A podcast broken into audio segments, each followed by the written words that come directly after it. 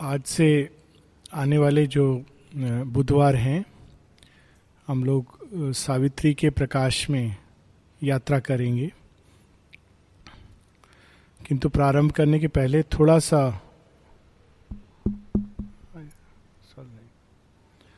थोड़ा सा इसका एक बैकग्राउंड जिससे प्राय हम सब परिचित हैं। श्री अरविंद ने सावित्री को अपना मेन वर्क कहा, एक एक समय निरुद्धा को एक लेटर में लिखते हैं my main work is getting delayed Savitri को उन्होंने अपना एक मुख्य कार्य और जब उन्होंने प्राय बाकी सब काम बाहरी कार्य का है इनर लाइफ उनकी तो मनुष्य कहने में या समझने में सक्षम नहीं है, किंतु जो बाहर के कार्य, जो बाहर हम लोगों को दिखते हैं विजिबल वर्क्स उसमें उन्होंने सावित्री को एक बहुत ही प्रमुख स्थान दिया है। और नॉट विदाउट ए रीज़न इसको अगर हम लोग बहुत सीधे साधे रूप में देखें तो हम देखें कि सावित्री का जन्म जो सावित्री बुक है नॉट सावित्री पौराणिक लीजन की, हालाँकि दोनों में एक समानता है। सावित्री का जन्म उस समय होता है जब पूरा संसार अंधकार के एकदम घोर रसातल की ओर जा रहा था। एक पुराणों में कहानी आती कि जब हिरण्याक्ष पृथ्वी को लेकर डुबो देता है, पृथ्वी को जल के अंदर तो वराह रूप में भगवान आते हैं और पृथ्वी को जल से निकालते हैं। सावित्री का अगर हम जन्म देखें तो हालाँकि इसके जो अर्ली ड्राफ्ट्स हैं शुरू शुरू के शेयरविंद ने अर्थ एंड बियॉन्ड के नाम से बड़ौदा पीरियड में भी लिखे हैं, पांडिचेरी आने के पहले।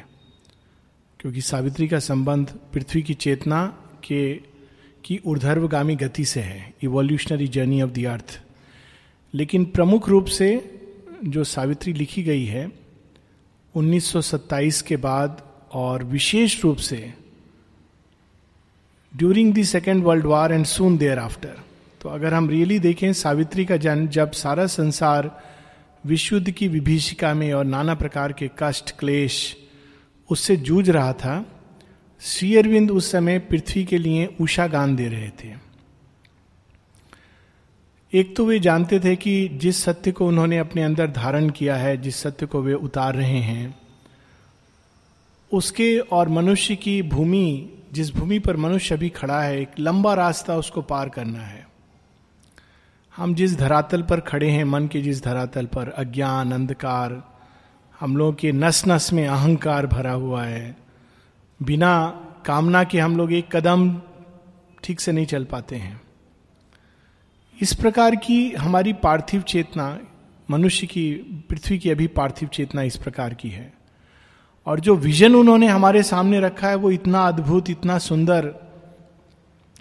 तो ये जो यात्रा है, मनुष्य की अभी जिस भूमि पर खड़ा है और जिस भूमि पर शेरविंद हमको ले जाना चाह रहे हैं उस बीच में उसको एक टॉर्च चाहिए, प्रकाश चाहिए, एक संबल चाहिए, जिसको पकड़कर, जिसके प्रकाश में वो यात्रा को तय कर सके। जिनके अंदर माँ के प्रति श्रद्धा है, खुल गए हैं, उनके पास तो सबसे बड़ा संबल और सबसे बड़ा टॉर्च है। लेकिन ऐसे बहुत से मनुष्य हैं, जिनके पास ये संबल नहीं है, और उनके लिए Savitri is at once a torch and a staff to carry us on the journey of the difficult path of the yoga of transformation इसीलिए माँ रिवील करती हैं मोनादा की टॉक्स में है स्वीट मदर ल्यूमिनस नोट्स कि to read Savitri is to do yoga Savitri को पढ़ना योग करने के समान है। के समान नहीं is to do yoga it is not like doing yoga she saying is to do yoga to read Savitri is to do yoga फिर कहती हैं कि पूरा ब्रह्मांड श्री अरविंद ने इसके अंदर डाल दिया है। He has crammed the whole universe in this book आगे कहती हैं that if your seeking is sincere यदि तुम्हारी सीकिंग तुम्हारी खोज सच्ची है, लगन सच्ची है, सत्यनिष्ठ है then Savitri can take you as a guide to the highest realisation of yoga Savitri अपने आप में गाइड बनकर तुमको योग की अंतिम सीढ़ी तक ले जा सकती है। उच्चतम सीढ़ी तक। आगे माँ ऐड करती हैं and all this without the aid of a guru माँ की वाणी है। कि बिना किसी बाहरी गुरु की सहायता के ये तुमको योग साधना की उच्चतम सीढ़ी तक ले जा सकती है। ऑफ़ कोर्स माने कहा है if you are seeking is sincere many times we forget that यदि सच में हमारी सीकिंग है, हम चाहते हैं इस यात्रा को करना तो Savitri is an all sufficient guide आगे माँ बताती हैं it is the supreme revelation. Revelation एक प्रकार का अंतरदर्शन है, एक प्रकार का ज्ञान जो मन की भूमि से नहीं, वो उच्चतम भूमि से प्रकाश के रूप में, स्वयंभू प्रकाश के रूप में प्रकट होता है, दृष्टि के सामने, ऋषि के सामने। अब तक जो रेवलेशन नहीं हुआ, अब तक वेदों में रेवलेशन है, उपनिषदों में रेवलेशन है, गीता में रेवलेशन है, ये सब रेवलेटरी राइटिंग्स हैं, जितने भी संतों की हम वाणी पढ़ते हैं, सब एक रेवलेशन है। वो मन की एनालिसिस से लिखी हुई वाणी नहीं है।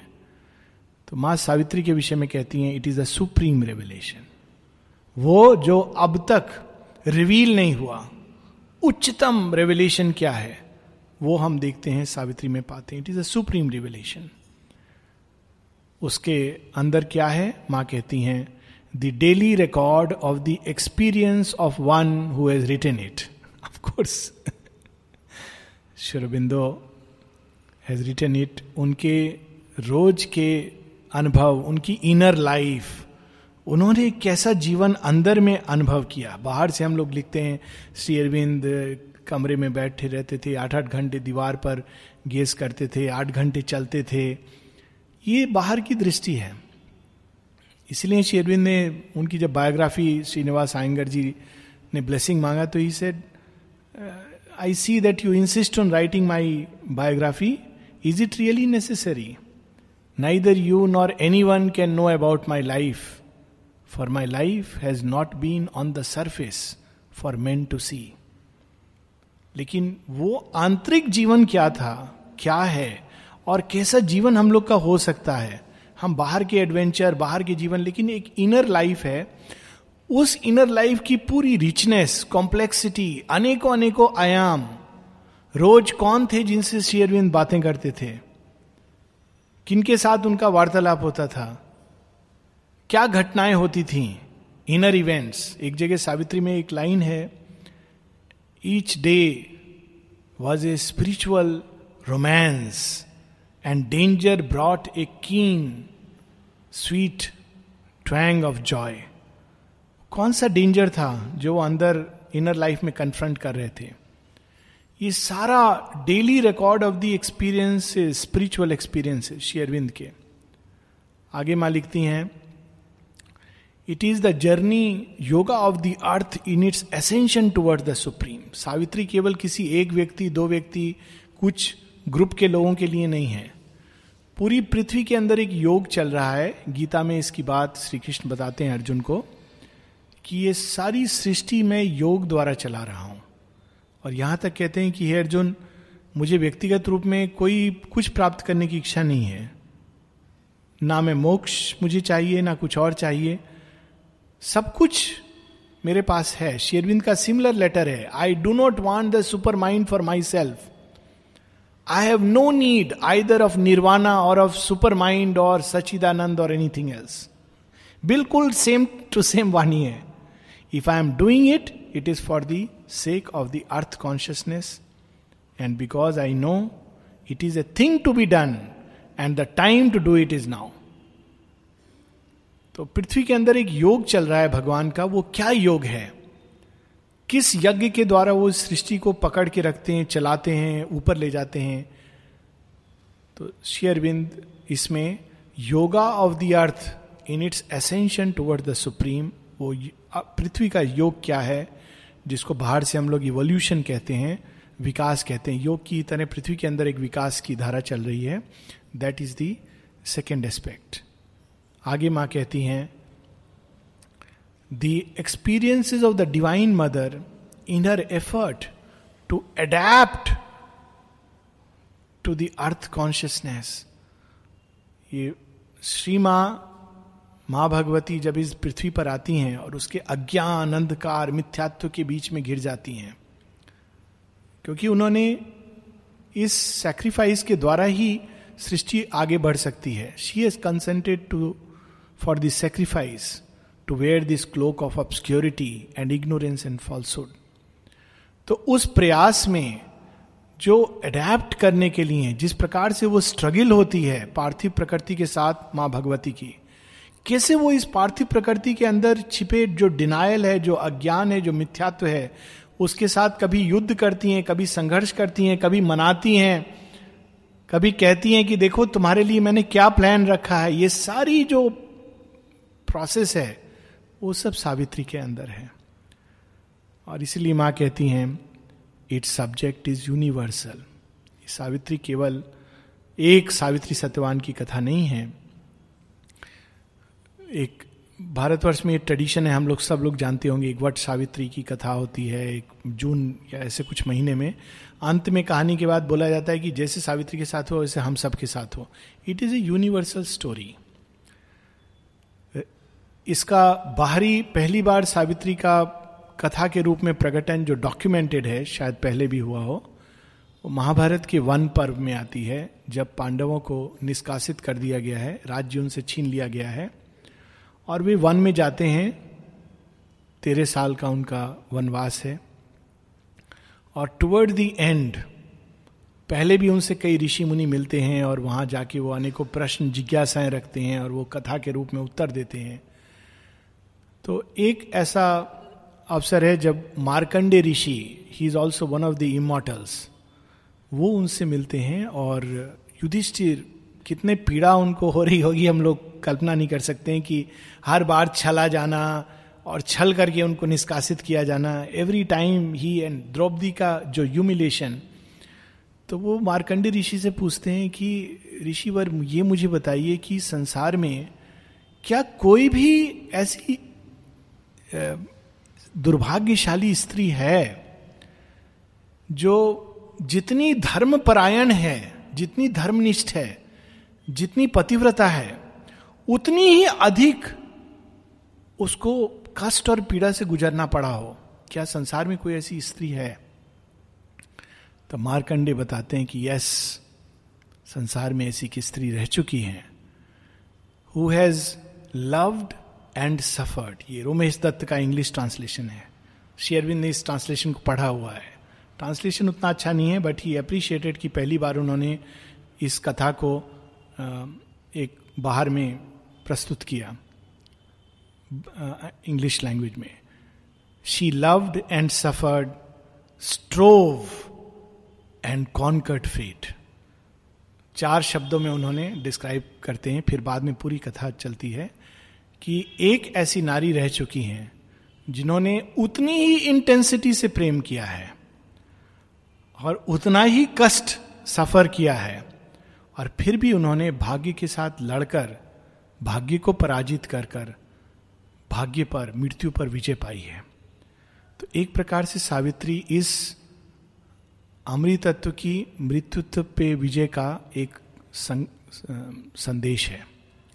शेयरबिंद प्रारंभ में सावित्री के छपा हुआ है ऑथर्स नोट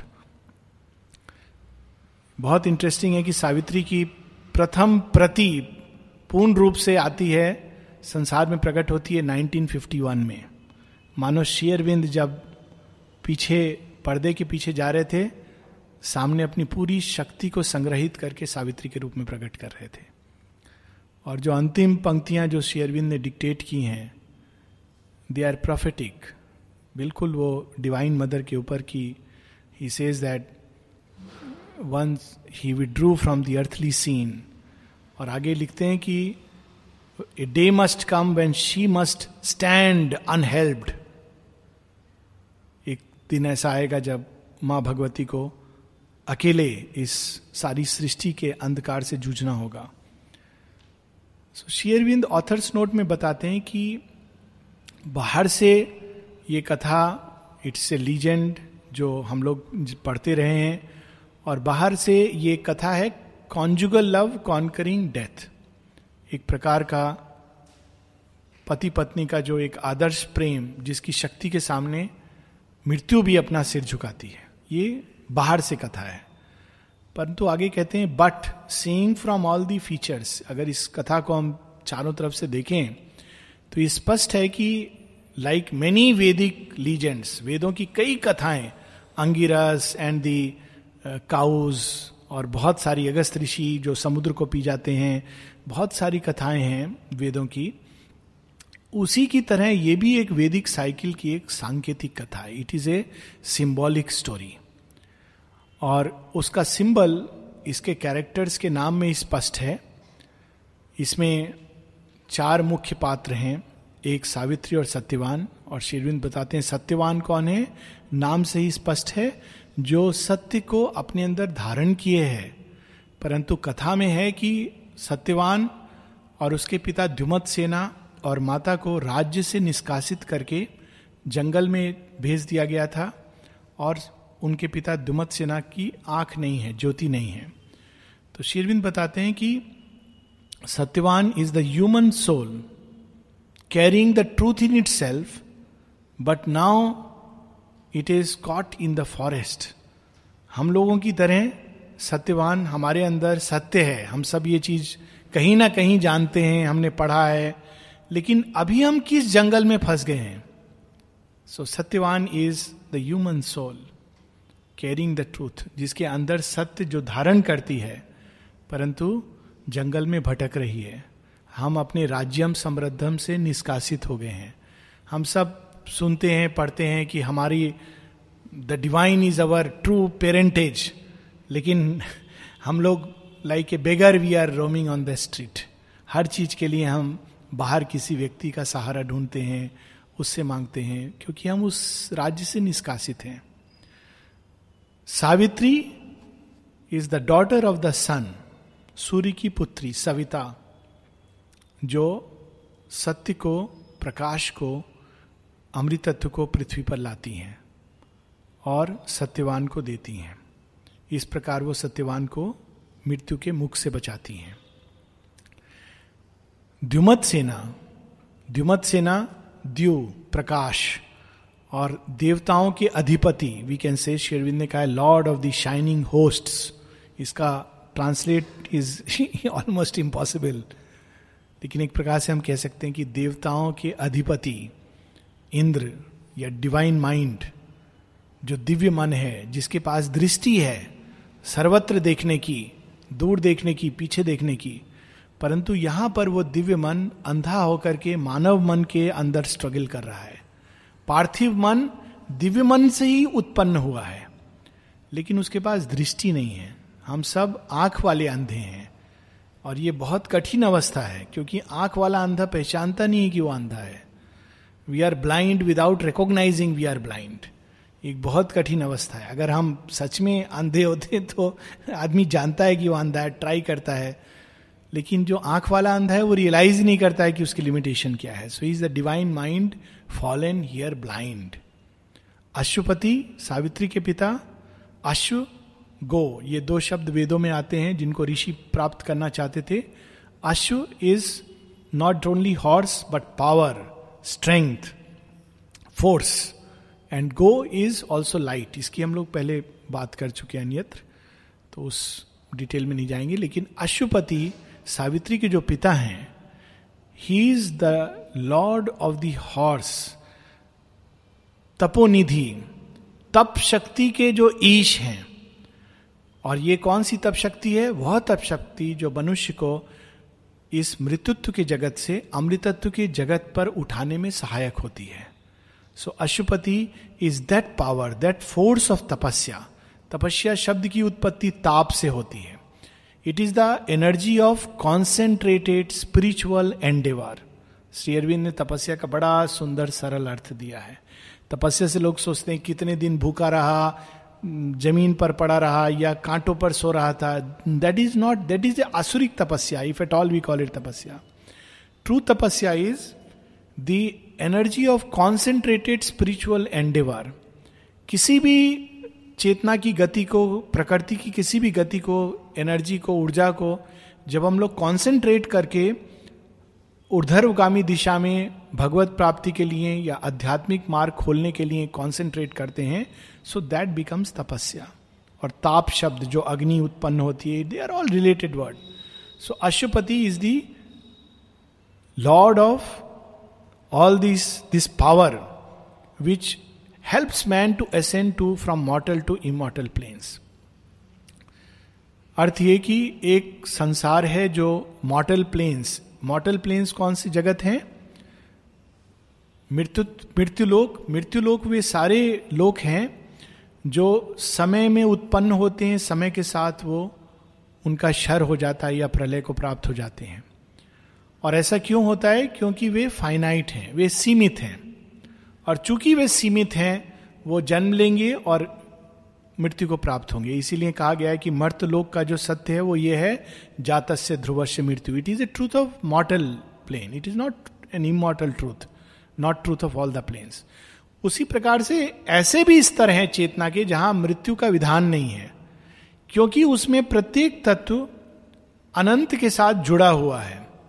अनंत को आप नहीं मार सकते अनंत असीम है। I think last time last talk जो लास्ट ईयर में हम लोगों ने इसी बात पर बात हुई थी कि infinite and the illimitable cannot die जो सीमित है, वही मृत्यु को प्राप्त हो सकता है। तो ऐसे जगत है जो सीमित है, जहाँ चेतना सीमित है, सत सीमित है, आनंद सीमित है, शक्ति सीमित है, ज्ञान सीमित है, और सीमित होने के कारण वो बढ़ता है और विनाश को प्राप्त होता है। और ऐसे जगत हैं जहाँ ज्ञान आनंद शक्ति चेतना असीम है अनंत है और वहाँ पर उसी असीमता और अनंतता के अंदर अंदर खेल चलता रहता है। सो so, वह शक्ति जो चेतना को सीमित जगत से असीम की ओर ले जाने का प्रयास करती है और सहायक होती है दैट इज़ अशुपति लेकिन वो व्यक्तिगत रूप में चेतना को ऊपर ले जा सकती है। अशुपति का प्रयास है उस असीम अनंत शक्ति को इस सीमित जगत में प्रकट करना। So Savitri is is daughter इस तपोशक्ति द्वारा वो सावित्री को यहाँ प्रकट करते हैं। और सावित्री आती है मानव चेतना के अंदर जो सत्यवान है, जो उलझा हुआ है, अंधे की तरह घूम रहा है, उसको बचाने के लिए। This is the story and the background आगे शेरविंद कहते हैं but this is not a mere symbol सांकेतिक कहानी केवल कई लोग अच्छा ये सिंबल है। तो सिंबल अब हम समझ गए, अब कथा की ज़रूरत नहीं है। शेरविंद कहते हैं they are not personified qualities but real forces and beings and characters Savitri और सत्यवान केवल बीस हज़ार, तीस हज़ार साल पहले जन्मे, चले गए, जैसी हम लोगों की मूर्ख बुद्धि होती है। Shurbindo was born on fifteenth August and then he left his body on fifth December this is foolish our ignorance but Savitri and Satyavan they are real emanations of conscious forces और आगे कहते हैं with whom we can come in contact and who can help us to realize the life divine way, ये नहीं कि सावित्री की कथा समाप्त हो गई, एक सत्यवान को बचाकर। Savitri Satyavan Ashwapati they are real beings वे चेतना की ऐसी शक्तियाँ हैं जो उच्चतम लोकों में निवास करती हैं और समय समय पर युगे युगे धरती पर प्रकट होती हैं मनुष्य को सहायता देने के लिए।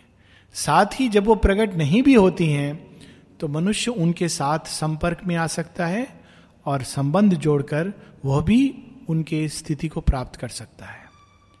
And that is the objective of presenting Savitri Savitri Sri Aurobindo ने इंटेलेक्चुअल माइंड के समझने के लिए समझ कर योग करने के लिए नहीं लिखी है।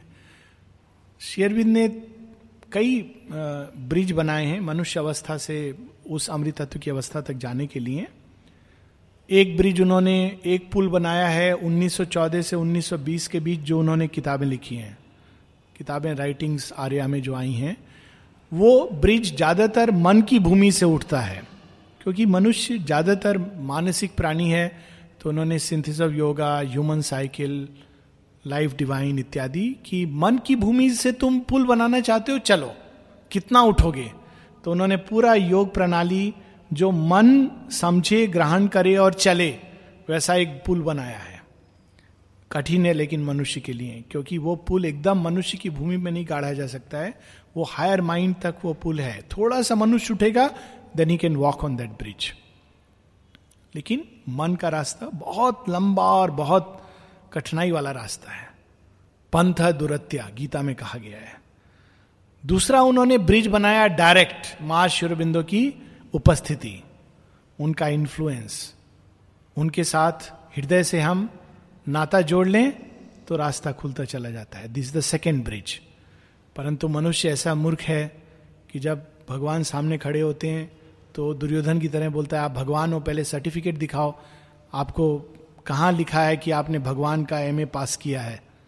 तो नेचुरल है कि भगवान तो ना सर्टिफिकेट होता है उनके पास, ना आइडेंटिटी कार्ड होता है। वो तो कहते हैं if you recognize me you recognize me that the end of the story तो ये भी पुल से जाना कठिन है। Though it is the short route Mother is said it's the shortest part self giving through love through devotion पर वो भी पुल कठिन है। तो श्री अरविंद ने एक ऐसा पुल निर्माण किया है, जो ना मन से, ना हृदय से डायरेक्ट इनर बीइंग में जाता है और वहाँ से रास्ता खोल देता है। ये पुल पुराने समय वैदिक ऋषियों ने निर्माण किया था, करते थे। That is the power of mantra mantra क्या है? शेरविंद एक जगह बताते हैं, जैसे हर चीज़ को हम उसके उच्चतम स्तर पे ले जा सकते हैं। प्रेम का उच्चतम स्तर है डिवाइन लव भक्ति एंड डिवाइन लव ज्ञान का उच्चतम स्तर है supramental knowledge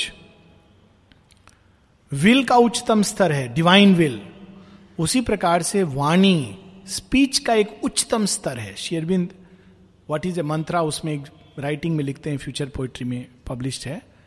There is a highest absolute of speech वाणी की एक उच्चतम गति है, और वो गति कहाँ है? जहाँ से वाणी का उद्गम होता है, जहाँ प्रथम स्पंदन है। अगर वाणी उस स्पंदन को पकड़ के प्रकट कर सके तो it has the same power जो क्रिएटर की प्रथम स्पंदन में शक्ति है। अर्थात ये कि वो वाणी, वो स्पीच फिर से संसार के अंदर एक नया क्रिएशन कर सकती है।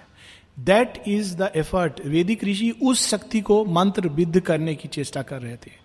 परंतु जिस स्तर पे वो उठते थे, उसको प्रयास करते थे। Illumined mind maximum intuitive mind और a book like the Gita over mind Sri Aurobindo over mind की उच्चतम लेवल्स जहाँ सुपरामेंटल ट्रूथ उतर रहा है उस लेवल को मंत्र भिद्ध दे रहे हैं वाणी के रूप दे रहे हैं पर्पस क्या है ताकि वो पुल के रूप में हम उसके माध्यम से श्री अरविंद के अंदर जो चेतना है उसके संपर्क में आ सके वह सुपर माइंड वो सुपरमेंटल ट्रूथ, जिसके बारे में सावित्री में लिखा है there is a consciousness the mind cannot reach it speech cannot utter yet is the origin and the master clue एक ऐसी चेतना है जिसको मन जान नहीं सकता और वाणी प्रकट नहीं कर सकती। केन उपनिषद कहती, यन मन सा न मनुते यनाहुर मनोमतंग वह ब्रह्म चेतना को, शेरविंद, जहाँ तक वाणी प्रकट कर सकती है, उस हद तक उसको प्रकट करते हैं। तो ये एक रेवलेशन है, एक मंत्र है, और रेवलेशन की तरह हम इसको रिसीव कर सकते हैं। आज हम वो पैसेज पढ़कर we will stop and from next time we will start from dawn the symbol dawn क्योंकि एक बैकग्राउंड ये सावित्री में ही, सावित्री का भी वर्णन है, सावित्री में सब कुछ है। सावित्री का वर्णन है, आश्रम का वर्णन है मातृ मंदिर का वर्णन है, हम सब का वर्णन है। और सावित्री में ही, सावित्री को कैसे रिसीव किया जाए, उसकी जब राइट वे में रिसीव करेंगे तो उसकी शक्ति कैसे कार्य करेगी, उसका भी वर्णन है। पेज 375 पर सावित्री को हम कंटेक्स्ट में पढ़ सकते हैं, बिना कंटेक्स्ट पर पढ़ सकते हैं। बहुत इंटरेस्टिंग पुस्तक है ये। कंटेक्स्ट ये कि अच्छा ये कब कहा गया, क्यों है, इसका बैकग्राउंड क्या है? बिना कंटेक्स्ट के सावित्री हमारे और भगवान की कथा है, सारी सृष्टि की कथा है।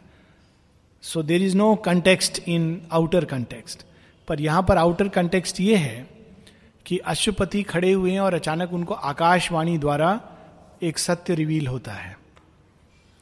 और वो सत्य आकाशवाणी द्वारा उन्होंने आकाशिक रिकॉर्ड शेरविंद बताते हैं, आकाशवाणी वाज जो एक अंदर अपने इनर बीइंग में जैसे मंत्र रिसीव करते हैं, वैसे आकाशवाणी को रिसीव करना। सो ऑफ़ कोर्स बहुत बार आजकल फ़ैशन हो गया है everybody seems to receive Akashvani which is very dangerous क्योंकि Akashvani is not at anybody and everybody's disposal but anyways he receives that mantra like in Akashvani. और उसको रिसीव करके उसका क्या कार्य होता है, वो अवस्था इसमें वर्णन है। लेकिन हम देखेंगे कि अगर हम इस कंटेक्स्ट को बिल्कुल नहीं जाने तो भी ये लाइन हमारे लिए उतना ही मायने, बल्कि नया मायने रखेंगी। So we will read page 375 ऊपर से चार, पाँच छ सात लाइन नीचे। As when the mantra sings in yoga's ear इसके ऊपर एक छोटी सी लाइन है। This word was seed of all the thing to be ये कौन सा शब्द है? एक बीज रूप है। बीज मंत्र की बात होती है। एक बीज है। ये हमारे अंदर जाता है और समय के साथ ये एक वृक्ष बनकर प्रकट होता है। So this word is like a seed एक प्रकार से प्रकाश का, श्री अरविंद की चेतना का एक बीज है जो हमारे अंदर पड़ता है। As when the mantra sings in yoga ear जैसे मंत्र योगी के कानों में प्रवेश करता है, जब व्यक्ति योग स्थित होता है its message enter stirring the blind brain अंधकार में आकर के वो ब्रेन के अंदर गति पैदा करता है। And keeps in the dim ignorant cells it sound the hearer understand a form of words हम लोग के लिए शब्दों के फिक्स्ड मीनिंग है। काव्य के माध्यम का सबसे बड़ा लाभ यह है कि फिक्स्ड मीनिंग नहीं होते हैं। काव्य में आप एक ही शब्द को कई रूप से देख सकते हो। दैट इज़ द ब्यूटी इसीलिए सावित्री का इंटरप्रिटेशन नहीं है। There is nothing like interpretation of Savitri. It is a revelation we can receive it और हम ये नहीं कह सकते कि यही रेवलेशन इसका अल्टीमेट या ऑथेंटिक रेवलेशन है। हम सबके अंदर वो अपने अपने ढंग से रिवील करती है। इस वर्ड के एक एक शब्द के सेंटेंस के इन्फिनिट सजेशन हैं। शिवबिंदु ने, ने वर्ड यूज़ किया है इन्फिनिट सजेशन एक संकेत नहीं है। The hearer understand a form of words हमारी जो चेतना की तैयारी है उसके अनुसार हम उसका अर्थ समझते हैं। And musing on the index thought it hold he strives to read it with the labouring mind but finds bright hints not the embodied truth हम लोग जब मन से प्रयास करते हैं, इस शब्द का क्या मतलब है? एक डिक्शनरी लेके बैठ जाते हैं, श्री अरविंद ने एक शब्द यूज़ किया इनेन देखिए जरा डिक्शनरी में अच्छा ये meaning this is not the way to read Savitri well one can read it this no problem but एक टाइम आएगा जब ये सब प्रयास करके मन थक जाएगा। बोलेगा, नहीं समझ आ रहा। That is the time when understanding will awaken so Sri Aurobindo यहाँ कहते हैं he strive to read it with the labouring mind but find bright hints not the embodied truth then following silent in himself to know नहीं समझ पाया, शांत हो गया, चुप हो गया, थक गया। तब क्या होता है? He meets the deeper listening of his soul तब जब बाहरी मन शांत हो जाता है, तब अंदर में उसको वह वाणी प्रकट होती है, जो उसका छिपा हुआ अर्थ रिवील करती है। Word repeats itself in rhythmic strains मा मा मा। ओम नमो भगवती। इट रिपीट्स इट सेल्फ यह सावित्री की एक पंक्ति all can be done if the God touch is there It repeats itself in rhythmic strains. Thought, vision, feeling, sense, the body self are seized unutterably and they endure an ecstasy and an immortal change वो शब्द और उसके अंदर जो शक्ति है, वो क्या करती है? पहले हमारे मन को पकड़ती है। हम नहीं पकड़ सकते उसको। हम सावित्री को जब पकड़ने का प्रयास करते हैं, वो छूट जाती है। क्षीर सागर को हम माप नहीं सकते, डूब सकते हैं। लेकिन जब हम पकड़ नहीं पाते, कहते हम नहीं आपको पकड़ सकते, नहीं बाँध सकते, तब वो हमको पकड़ती है। पहले मन के विचारों को पकड़ती है। थॉट सेंस हमारी इंद्रियों को पकड़ती है, फीलिंग्स को पकड़ती है। यहाँ तक कि शरीर के कोषाणुओं को पकड़ती है। The body self are seized unutterably किस प्रकार पकड़ती है? हम लोग वर्णन नहीं कर सकते। किसी से कोई पूछे, श्री अरविंद कैसे पकड़ते हैं? इस योग में इनिशिएशन कैसे होता है? कोई बता सकता है? कोई बता सकता है कि कौन, कैसे इनिशिएशन हुआ था इस योग में? वी कैनॉट से हम केवल इतना कह सकते हैं, माँ ने हमको पकड़ लिया। अनअटरेबली वर्णन नहीं कर सकते। एंड वी एंड्योर कितना सुंदर शब्द है। एंड्योर भगवान जब पकड़ते हैं तो सहन करना पड़ता है, क्योंकि शुरू में पकड़ते हैं, बहुत आनंद आता है। बाद में कहते हैं, छोड़ो, इतना मत पकड़ो, ये सब आप पकड़ लोगे, सब ले लोगे। थोड़ा हमारे अहंकार के लिए छोड़ दो, भगवान कहते नहीं। Ceased unutterably and he endures an ecstasy आनंद के भार को वहन करना एंड एन इमोटल चेंज एक ऐसा रूपांतरण अंदर में होता है जो मृत्यु भी समाप्त नहीं कर सकती। We may physically we may die the body may die लेकिन अगर आपने सावित्री पढ़ा है तो अंदर जो चेंज आया है, मृत्यु cannot take it it will go on आगे और he feels a wideness and becomes a power पूरी चेतना विशाल होती जाती है और अंदर शक्ति प्रकट होती है। प्रकट ही नहीं becomes a power he is identified with that all knowledge rushes on him like a sea अभी हम लेबरिंग माइंड से ज्ञान पाने के लिए ये कुंजी, वो कुंजी information technology all knowledge rushes on him तब हमको करना पड़ता है, उफ इतना ज़्यादा ज्ञान समुद्र आ रहा है, डूब जाएँगे। थोड़ा रोकना पड़ता है। All knowledge rushes on him like a sea transmuted by the white spiritual ray he walks in naked heavens of joy and calm बिल्कुल किसी प्रकार के पर्दा नहीं, ऐसे स्वर्ग, ऐसी चेतना की अवस्थाएँ को वो व्यक्ति प्राप्त होता है जहाँ सदैव आनंद और शांति है। He walks in naked heavens of joy and calm sees the God face and hears transcendent speech भगवान का मुख देखता है, परम दृष्टवा, और भगवान की वाणी सुनता है। ये मंत्र की शक्ति। श्री अरविंद ने उस शक्ति का उच्चतम रूप में प्रकट करके सावित्री में संग्रहित कर दिया है। इसके बाद और क्या बचा है? What else is left sees the God face and hears transcendent speech हम लोग इस यात्रा को नेक्स्ट वीक कंटिन्यू करेंगे। उषा गान से the symbol dawn first canto से।